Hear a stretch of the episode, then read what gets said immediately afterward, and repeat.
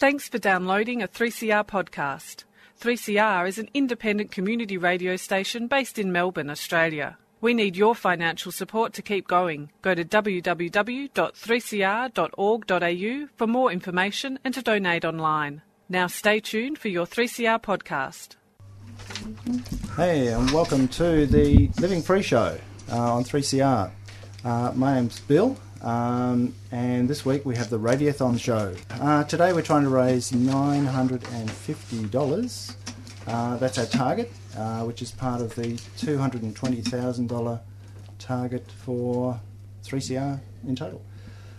Today our guests are Judy Ryan, who's the Secretary of the Residents of Victoria Drug Street Solutions, Mary, a member of Al-Anon Family Groups, and Rhonda, a member of Alcoholics Anonymous.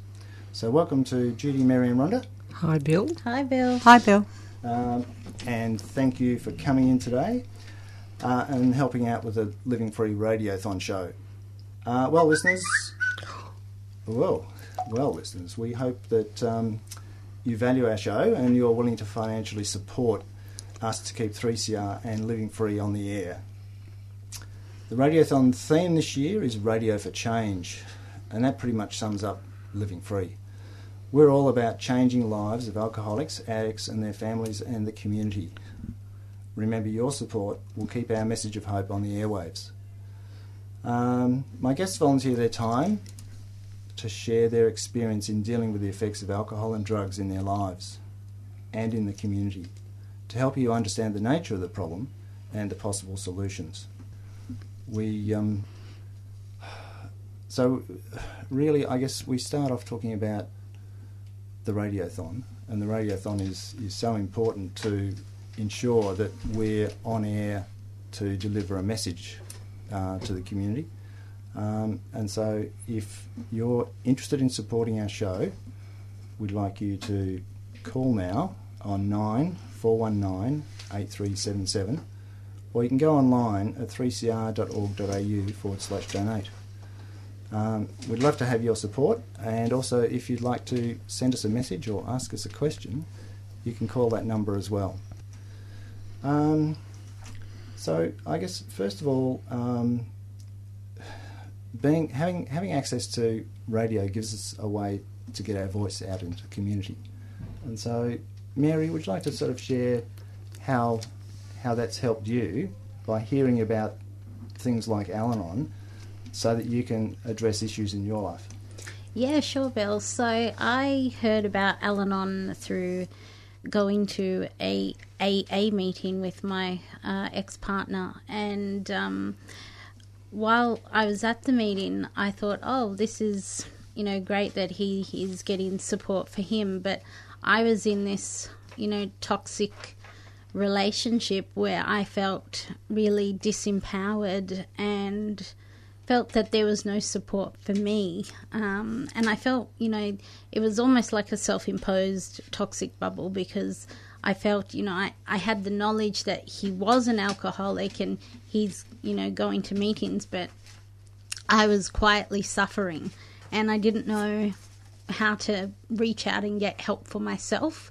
And then someone mentioned Al-Anon, and I was a little bit sceptical at first, because I thought, well, I'm not the alcoholic. I don't really need I don't need to go to a meeting. But once I actually went in there, I realised it was just such a relief to know that I wasn't alone in my struggle. That there were hundreds of people in the same situation, living with an alcoholic, and their struggles, their, their triumphs, their tribulations. And, yeah, it gave me a sense of belonging that, I could free myself. I've been going to meetings now for about 4 or 5 months, and it's given me so much strength. And in the last 6 months that I've left the alcoholic relationship, I've gone from strength to strength, and I do owe that a lot to Al-Anon, so yeah. Thank you very much. Okay, we have some pledges already, which is really good.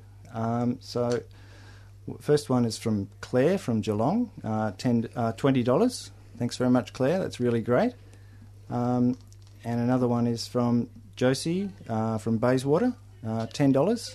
Thanks, Josie. That's really good. And third one is from Joanne from Mulgrave, $25. So thank you very much for those. I'll play a little. There's a little sound mix down here, which is pretty good.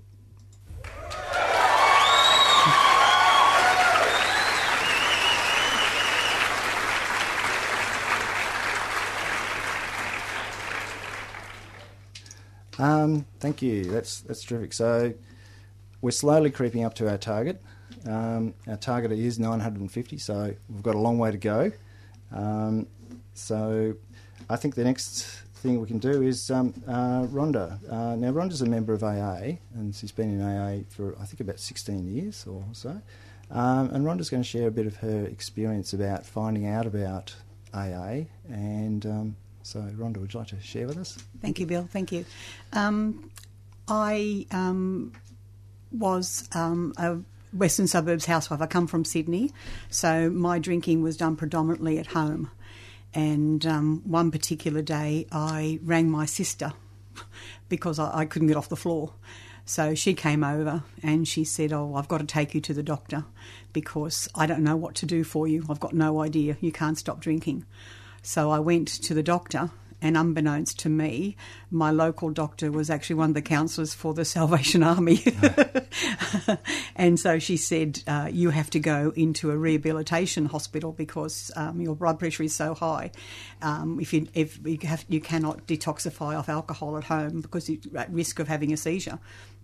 I thought, okay, I was fine, as far as I was concerned. So she sent me over to the hospital, and they said, as part of their program, we have Alcoholics Anonymous meetings in this facility. You have to go. I thought, all right. I wasn't too fussed about that, but I'd rather go to an AA meeting than an art class, so I thought, okay, I'll go to the AA meeting. And I went there, and this lady came along, and she was telling us her story, and she scared me, absolutely scared me. And I didn't really identify with her, but she told me about this person that I had to ring once I started on the day program, and he would be able to help me. So I did ring this person, and I went to meet this person one morning, and we used to have a meeting in the children's play area in McDonald's at 7 o'clock of a morning of a Wednesday morning at Ashfield in Sydney.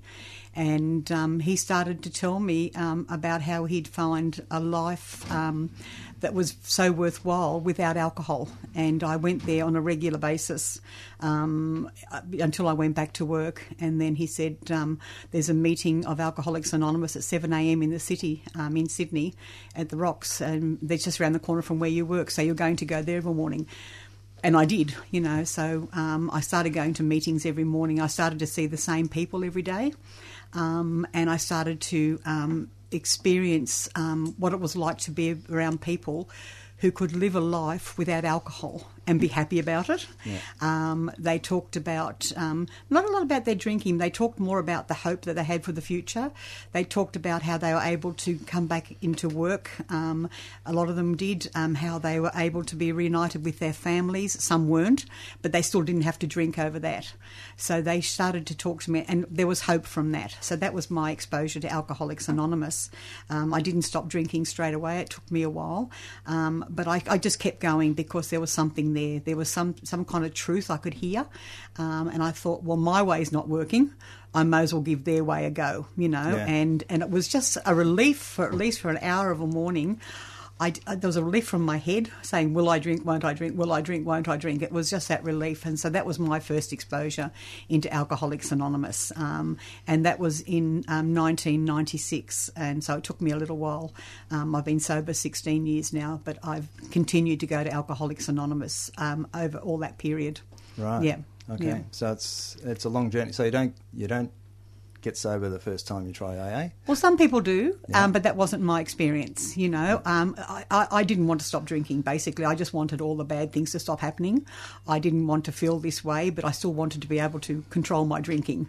Yeah. I still didn't accept the fact that I was an alcoholic, and what that meant for me was abstinence, permanent abstinence. Yeah. That seemed horrific to me, but I was wrong. But, yeah. you know, yeah. so that's... so it took a while. It took yeah. a while. Yeah. Okay. Yeah. Yeah. Thank you. And now Judy. Judy's been involved with the Victoria Street Drug Solutions, which is a group that is aiming to get a medically supervised injecting centre into North Richmond. So Judy, do you want to tell us a bit about how you came into that group and how the group was formed and what things you're involved in? Thanks, Bill. And it's really interesting to be following on from Mary and Rhonda. And the two words I took out from both of what those women have said was relief in Mary attending the Al-Anon, and also for Rhonda the word hope. So, and that they're such key words in this area that we all work in. Very powerful words. So... We've got a big issue in North Richmond, Abbotsford, with illicit drug dealing, using and overdosing, some fatal. So the residents are at the coalface of dealing with this issue on a regular basis in terms of calling the emergency services to support people who've overdosed, who need support, and it's very confronting. Even though many of us have lived there for quite some time, you never get used to it.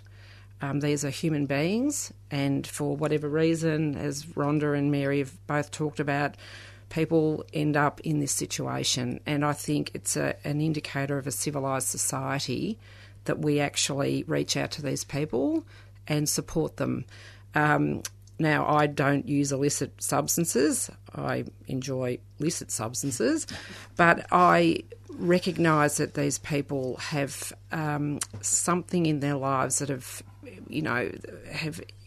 sort of produced this outcome for them. And interestingly, when we see them as part of our community, so we see them when they're injecting and we give them the time to complete that, and then we go back and talk to them and say, look, I'm Judy, I'm from the residents group, we're trying to get a medically supervised injecting centre, would you use it? And 100% say yes. Yeah, you know, they really say, great, who wants to live like this? Mm. But where do they go? Mm. And so we are really inspired by that response, and based on the success of the medically supervised injecting centre in Sydney, which was set up 16 years ago, we're really determined to have a bipartisan approach from our parliamentarians in establishing a trial. A trial MSIC has been the recommendations of 2 coroners in the last 3 months. Wow. And we think that the Parliament has to listen to that voice and to our voices too. Yeah. And that's part of what 3CR is about. It's getting the community voice out, it's getting people engaged, and it's getting people also involved together to think that this is a problem that we need to do something about. Mm. So if you'd like to support the work that we do on Living Free in trying to help people address their own drug and alcohol problems, their family's drug and alcohol problems, or community drug and alcohol problems, you can pick up and dial now on 03 9419 8377. That would help us meet our target. Now, I've got a little sound bite here, and it's a sound of what happens here when there's no phones ringing. Here it comes.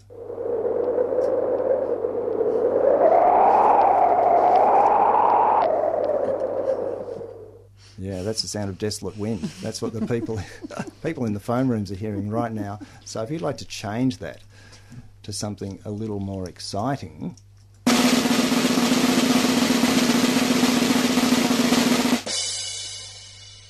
you can call us now on 9419 8377.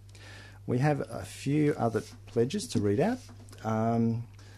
We've got one from Grace from Essendon, $20. That's fantastic, Grace. Thank you.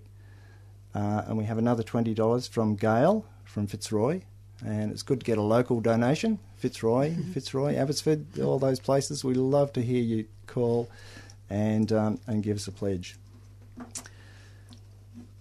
Okay, so I guess the other thing about getting help is getting help for yourself, but the other part of being in a 12-step program like AA, like Narcotics Anonymous, like Al-Anon Family Groups, like Naranon, is about helping others. And so part of what we do as a group, as 12-step groups, is to help others.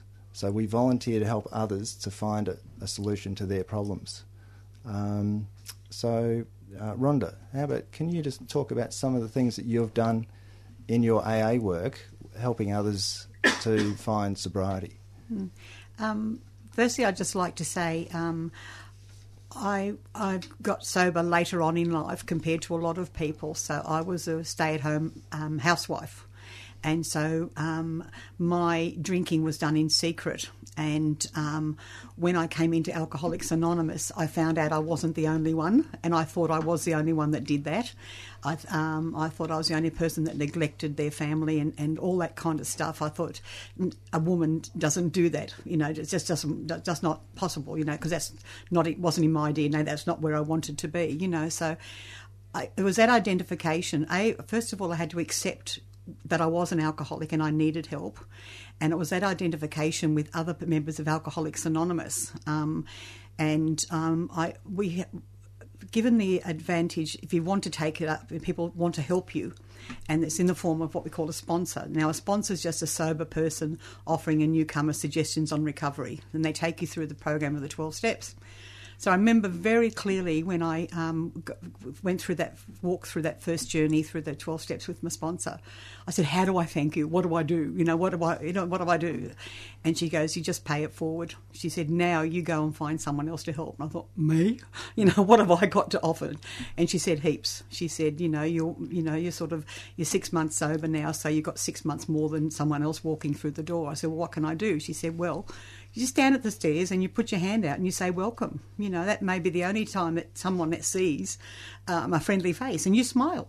Because Are you happy to be sober? Yes. Yeah. Well, tell your face, you know, put a smile on your face, you know." And I thought, oh, I can do that. So that's how I learned to interact with people.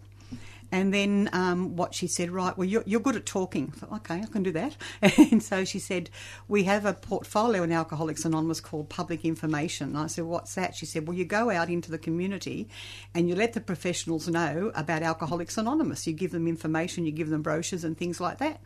Okay, I can do that. So I started hitting the streets of Sydney. We'd go into all the hotels, all the big accommodation hotels, and the concierge would put our number in their computer for when all the ships came in, because my meeting used to be at Circular Quay. Right. And so when the ships came in, they'd go, you know, because tourists don't know where AA meetings are, so that was fine, did all that, went to doctors and things like that. And I come away from there and I was amazed at the lack of... people wanted to know about AA because they worked with people and they didn't know how to help them. And then suddenly we turn up with a smile on our face, dressed really well, presented really well, you know, because that's how it's trained to do. And they started saying, oh, okay, is there a number that you can ring? And these people can get more information. And you said, yes, there's a national number, 1300 222222. I thought I'd get that in. Yeah. And that's 24 hours a day, 7 days a week, you know, and there's a website you can go onto. And I started to feel, my self-esteem started to build because I was actually giving something back and doing something. Yep. I wasn't trying to save anybody or anything like that. I was just giving information to the professional people. I worked in the professional field by this stage, so that was something that I could do. And it's gone on from there. And we've been able to, once I moved to Melbourne, I've been able to take part and coordinate some of the big expos like the General Practitioners Expo, Mental Health Week for youth, Rural Mental Health, have a table of AA and just go there and just be there and just hand out literature and answer questions. and tell people about Alcoholics Anonymous, you know, and that's been amazing. So from this person who thought she had nothing to give, who thought the lowest of the low, to be able to do that and act like a decent human being, I find that a blessing. I really, really, really, really do, you know. So I would never know who if anyone ever comes into AA because of what we do, but if we don't go and do it, then that's it, you know, it's lost. We miss out. Yeah, and that's it. And it's a small price for me to pay for the life that I've been given. To me, gratitude is an action, and that's the action that I take, and I love it. Yeah. That is good, isn't it? I'll just play a quick announcement for you. If you're thinking of donating, donate now if you can. We have some online donations that we'll read out during the show, but it would be nice to get a call from somebody who's listening to the show and enjoying what we're doing. So here's a quick announcement. Radiothon is a time for raising money, but it's also a time when we get to hear back from our listeners about how you feel about the station. We'd love to hear from you during Radiothon, so ring up, donate and have a chat. Our number is 9419 8377. 3CR, Radio for Change. So welcome back to Living Free on 3CR, 855 kilohertz on your AM dial and 3CR on digital radio. My guests in the studio today are Rhonda, Judy and Mary, and we're raising funds to keep 3CR on air. So let's talk a little more about why we volunteer our time to help influence change. So Judy, maybe you could talk why you got involved and why you stay involved and why you think that's important. It's very interesting to use the word volunteering. It's actually, you don't think about that. It's more about that there's sort of really no other option. You know, I didn't feel that I was being a volunteer. I just thought, well, here was an issue and I wanted to reach out to my fellow residents to see if there were others out there that felt similarly to me. And fortunately, I did, which doesn't surprise me. At the time, I was sort of felt like I was operating in a vacuum. But once you go out there and reach out to those people, and you just find so many people who feel the same. And it's interesting, last weekend we had a fundraiser at Bunnings where we raised money, but almost the most important aspect was the connection with community members, people from the area who, a bit like what Rhonda was saying before, that you sometimes think you're the only person seeing the human tragedy that is, you know, illicit drug use. But when they came and saw us and who we were and that we were just residents. Ordinary people. Although I must say we're experts, Bill. We're experts at being ordinary in our neighbourhood. Yeah. But they were almost relieved to be able to talk about their issues and what they'd seen. It was like what Mary was saying before, to go to something that, and you just say, oh, you know, this is what I'm dealing with as well. But also to feel positive and hopeful that we can achieve something as a group, and that is to support these people in our community who do need rehabilitation and want it because they're sort of voiceless, and if they've got us there to advocate on their behalf, that's very important. So it's funny, the volunteering, it's almost, look, this is just what you have to do. You know, there's really no other option. There's no plan B in this. And it's convincing the leaders of our community in the parliament to realise that this is a real problem. And, you know, I had an issue where I was confronted with a really shocking overdose about 3 weeks ago.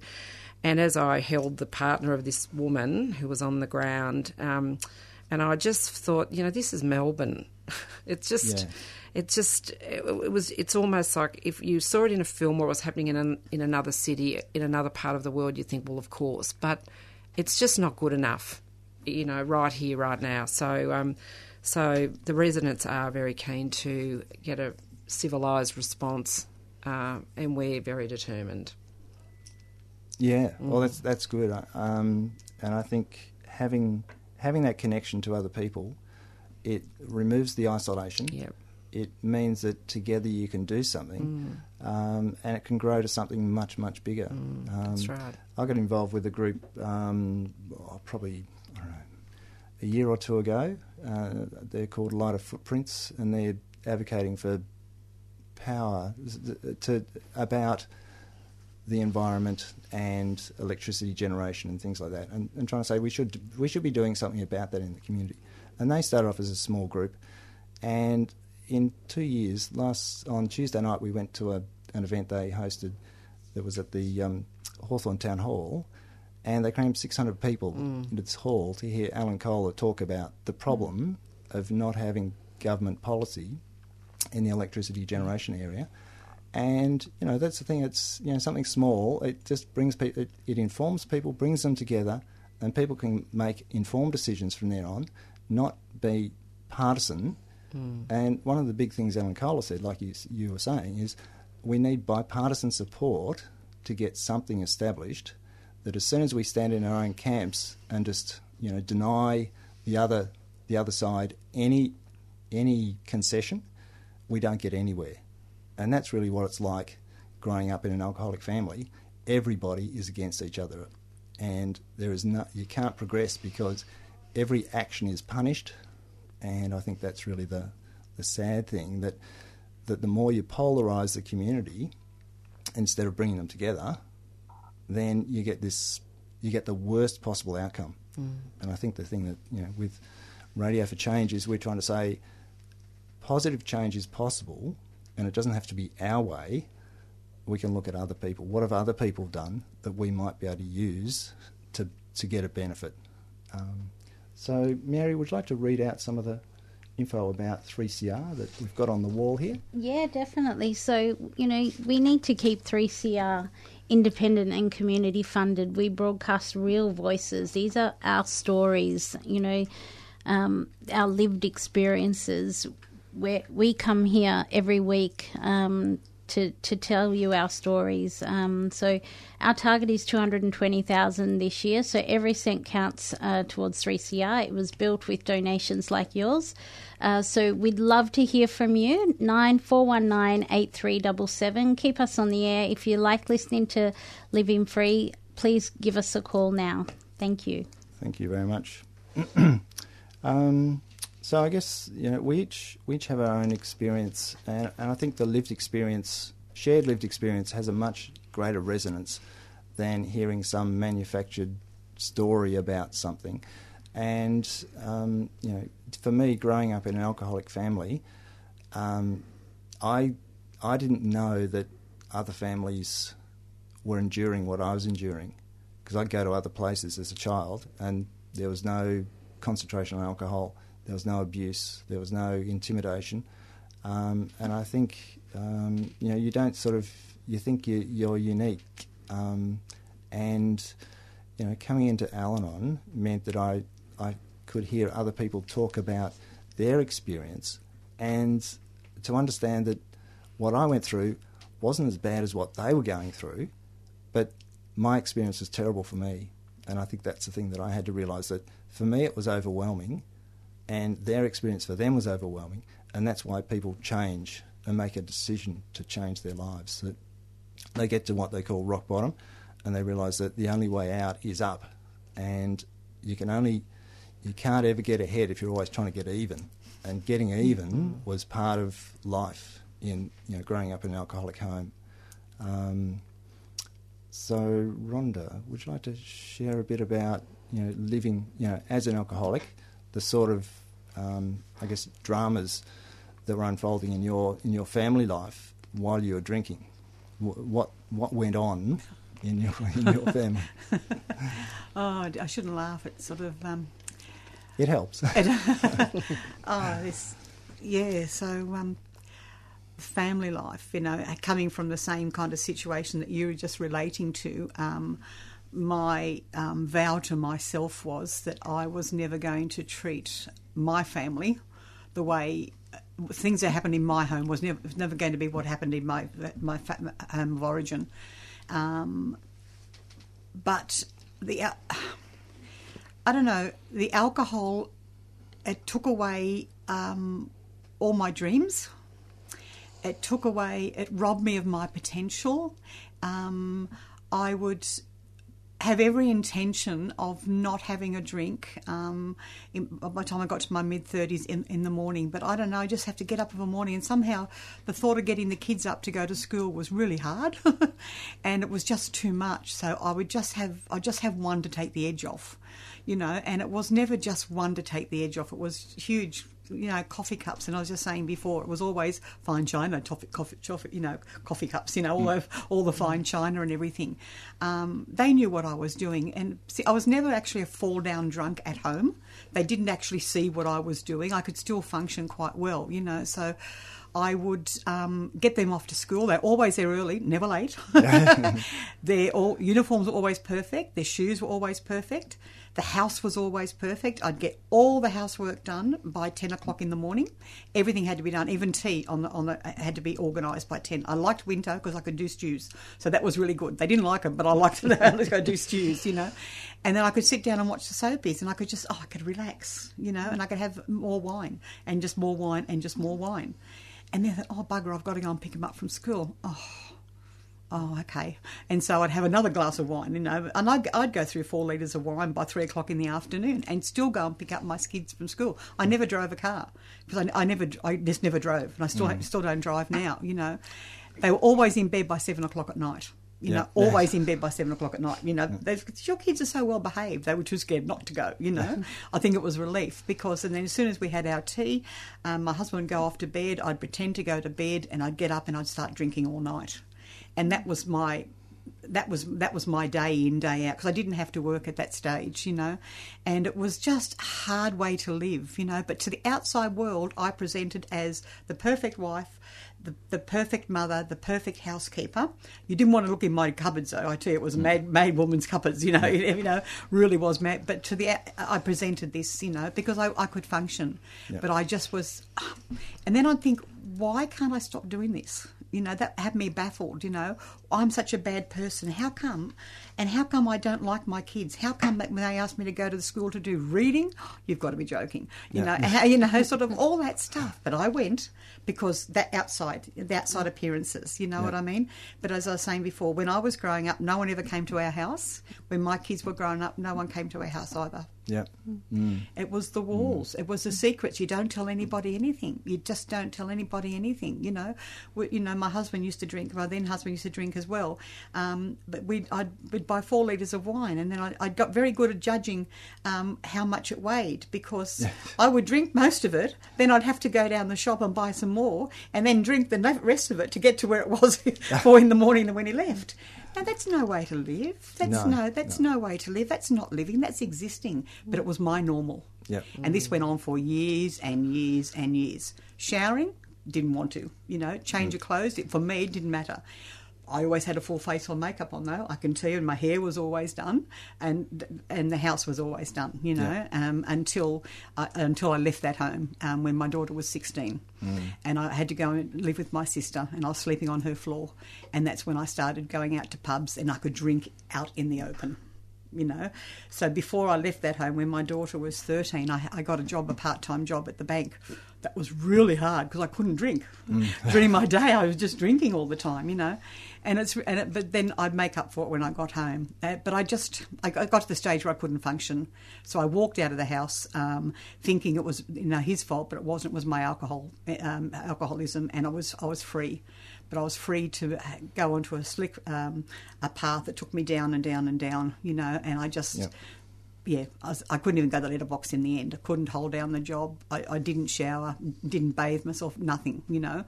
Yeah. Just hid away.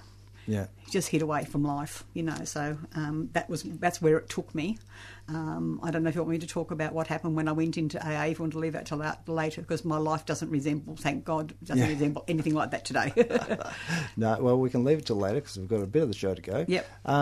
So what we need is we need some phone calls. We're sort of dying here. We have some pledges from people who've donated online, and thank you if you've done that, or if you're going to do that. That's terrific. But we've got to keep 3CR on the air. We've got to do our bit, and part of being in a 12-step group is being self-supporting. And so this is one of our channels to get our voice out to the community. And so if you're listening in 3CR right now, and if you're in a 12-step program, and you know the benefit the 12-step program is given to you, then why not ring up and donate and send us a message. Send us a message of hope that we can continue on air. So here's a... well, I'll read out some donations. Okay, I'll read out another few more pledges for you. We have a pledge from Janine from Churnside Park in Victoria for $20. Thanks, Janine. And we have a pledge from Brenda from Patterson Lakes. That's getting a long way away too. Thank you, Brenda, for $50. That is fantastic. Can I just say, Bill, it's interesting how wonderful those donations are, and I know that to produce an hour of this program costs $90. Yeah. So we've covered that, you know, but it just is an indicator to people who are listening that, you know, to get $90 to run today's one-hour program, it's quite a mind-blowing amount, really. Yeah. So I think it's very well worthwhile. Yeah. And could I just say, too, that without avenues such as this, like the community radio, people like me, when I was that housewife at home or housebound or whatever, may never have had the opportunity to hear that the help was available free of charge out there, would never have known about it. So for me to have the privilege to come along and talk here, and just maybe somebody might just hear something that we say and will be able to then go and have a look for themselves, it's just amazing. So without this organisation, I wouldn't have that voice here today. Yeah, agreed. Mary, do you want to add your voice to the chorus? Yeah, definitely. Look, 3CR puts 132 programs to air every week. That's 92 hours of current affairs and 73 hours of music, and we do that in 19 different languages. So that's a phenomenal amount of people power here. So we'd love to hear from you. Get call in on the phone, 03 9419 8377. Thank you. Yeah, so that's where we are. We could probably do another couple of donations just before we run to another break. And this one comes all the way from New York City, Brooklyn, in fact, in New York. Ooh. Jackie, $20. Thanks, Jackie. That's fantastic. We really appreciate it. And there's another $50 one from Sue in Surrey Hills. So I think that requires a... okay.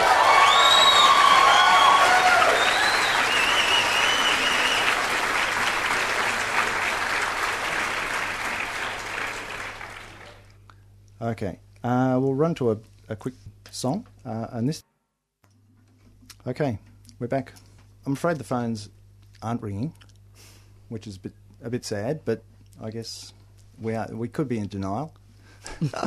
Could be in denial out there that we need 3CR. We could be in denial that we need Living Free. We're not sure. I guess it's up to you out there. If you'd like to, you can donate by calling up on 9419 8377, or you can go to the website 3cr.org.au/donate and try and help us out and try and help 3CR stay on the air so that community voice and recovery can fill the airwaves with hope. So that was a song called Money, Money, Money from Mamma Mia. And my guests are Judy, Mary and Rhonda. And during the radiothon, we're raising funds to keep 3CR on air. But more importantly, it's about trying to inform people so that they understand that there are solutions out there that they may be unaware of. And the things that the 12-step programs do is that they help individuals address personal problems, and once your personal problems and family problems are resolved, you can go out into the world and be a useful human being. You can actually contribute to social change. And so I was fortunate 12 months ago that I came on the show as a guest, and Jude, our previous presenter, who was our host, wondered if I would like to get involved. And I said, well, I'm not really the talking type, you know. And she said, oh, no, you'll be fine, you know. And I think it's people having confidence in you. And so I did the training. I Jude, I guess she mentored me through, sat beside me while I did my own shows, went through the training program, and it made me realise that 3CR offers not only the community voice and the involvement of people in the community, but it means that you can also become a spokesman for your own cause and have your own show and be involved in other people's shows as well. And you become a resource, I guess, in the community as well. So part of 3CR is about training people to be to be able to run their own shows, and then they can go off and run their own shows in other places as well. They don't have to stay at 3CR. And so, 3CR is a training organisation. So you need to ensure that we keep these sorts of organisations going that are willing to provide low-cost training to people to give them skills that will help them in the general community and help the community. So if you'd like to call us, 9419 8377, you can ask us a question. You can tell us what you like or don't like, whatever you like. But, we're happy to take talk back. Well, we can't talk back, but we can respond. We can respond, yes, yeah. Yes. We can be the first responders. Yes. So, Mary, what would you like to say about 3CR? You also volunteer at 3CR, I understand. Yeah, I do. I've been here for about 8 months and I love it. Just the amount of people that I get to interact with and meet. It's just been amazing to be a part of this vibrant community. It's so diverse. And, to have community language thriving and, current affairs, this is really grassroots community activism. We really need to keep this on the air. We don't get government funding, so it is you keep it alive. So your donations keep 3CR on the air.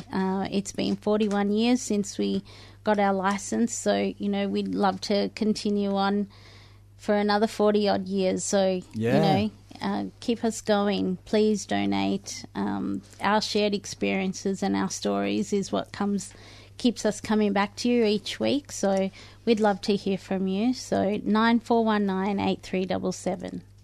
Thank you. Judy, I understand you've got a bit of a fundraiser going this weekend. Thanks, Bill. Yes, so like 3CR, we run on the smell of an oily rag, which is we have a bank account with nothing in it at the moment, so it's not even oily. So we're running a movie night tomorrow night in Abbotsford.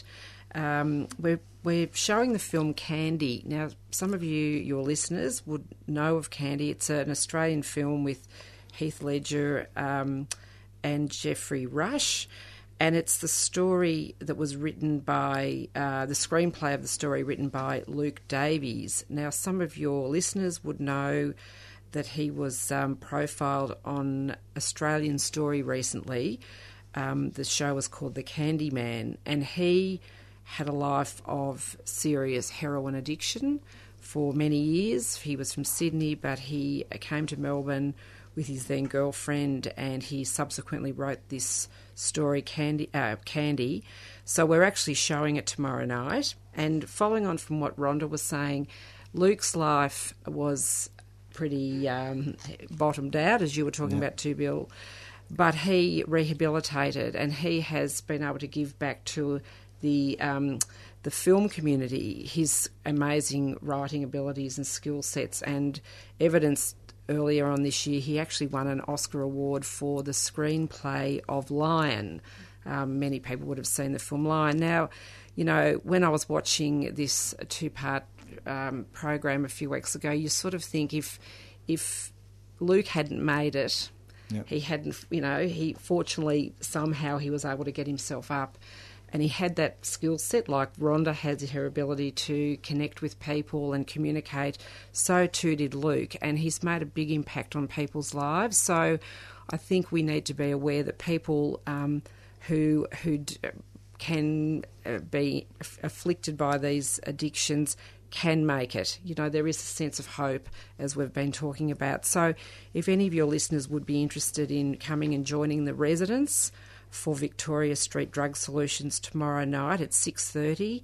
It's in Abbotsford, and you can buy a ticket on www.eventbrite.com.au, and it's just a fundraising screening of Candy.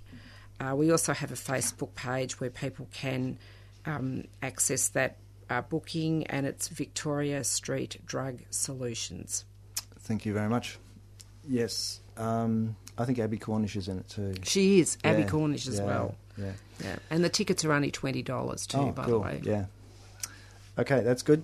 Thank you. We've got about 5 minutes to go.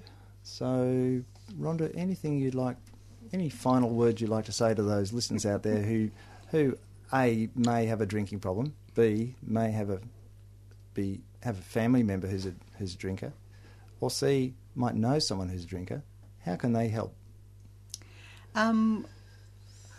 What you were saying before, Judy, about two people coming together, that's when Alcoholics Anonymous works brilliantly. It's just people helping people. And there's a common, at Alcoholics Anonymous, there's a common problem that I found.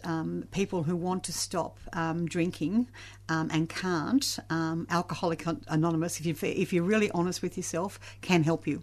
And that's what I found, because that's been my experience. Yeah. Before I got honest, it didn't help me because I didn't want to stop drinking. But I've seen countless lives has changed. My life has changed incredibly. And it's just, there's nothing like finally realising and accepting for yourself, and that honesty of being able to share your experience with someone else. Watch them get well, and then they go on to help somebody else, you know, and that is just amazing. You talk about the lights coming on. That is just incredible, you know. So all I'd say, I'd encourage anybody who not sure, doesn't matter if you're not sure of an alcoholic or not. They told me you're better off being in here trying to prove that you're not rather than out there trying to prove that you are, you know. You know what I mean? So just come along, sit down. You don't even have to say your own name. You don't have to talk. It doesn't cost you anything. You can just listen, and you may just hear something that could save your life or somebody else's life, you know, sort of. It's just people helping people, and that honesty, and that no matter what, that you don't have to get drunk, and that's just amazing. It's just incredible for that miracle to happen. Yep. It doesn't happen overnight. For some people it does, but not everybody. But if you just keep at it, you know, there's and I had to set aside all my own prejudice of what I thought it was, what I thought I wasn't, or whatever. It's just to sit there and listen to the similarities, listen to the people who had the same problems as me. Didn't matter how old they were, what colour they were, whether they're professionals or off the street, doesn't matter. Mm. They just had identification of one person talking to another. I want to stop drinking and I can't. How did you do it? How come you're so happy about it? How come you can laugh now? How come you can hold down a job now? You know, how come your life is not over? And that's what I found there. It's just people helping people who want to get well. Yeah. And it's that common bond, positive, powerful, you know, and it's just one person, you know, that's how it all started, one person talking to another back in 1935. It's incredible, isn't it? It's just amazing. Yeah. And from that one meeting have come all these 12-step fellowships. So I feel privileged to be a member. I'm proud to be a member of Alcoholics Anonymous. So thank you for giving me the opportunity to come along and speak today. Thank you. Thank you for coming. Mary, a message, your personal message? Yeah, look, I owe a lot to Al-Anon. The last 6 months have been so transformative for me.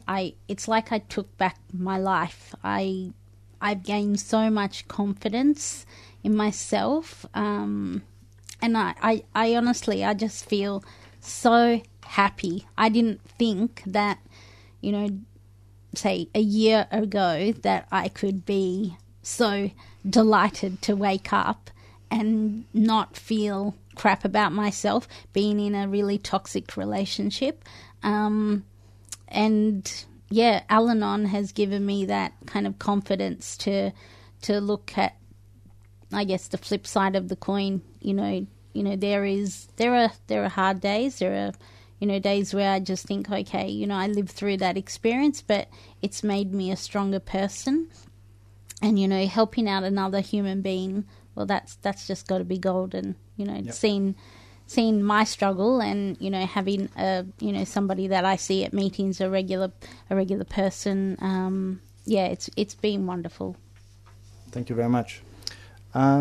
We have one more donation to read out, and it's from Carolyn from Port Melbourne, $50. So thank you very much, Carolyn. And that's probably the last one we'll get a chance to read out because we're just on the limit of time. So I'd like to thank our guests for coming in today to help us raise money. We haven't heard a single phone call, which is deafening silence, but that's life. And we have to accept that. So thanks to Judy, to Mary, and to Rhonda. Thank you, Bill. Thank you, Bill. And thanks, you to Bill. 3CR for the opportunity, and good luck. Absolutely, ditto. Mm. Yeah. So, listeners, we'll see you all next week when we'll be talking to some guests from Narcotics Anonymous who will share their experience with drug addiction and how NA has helped them.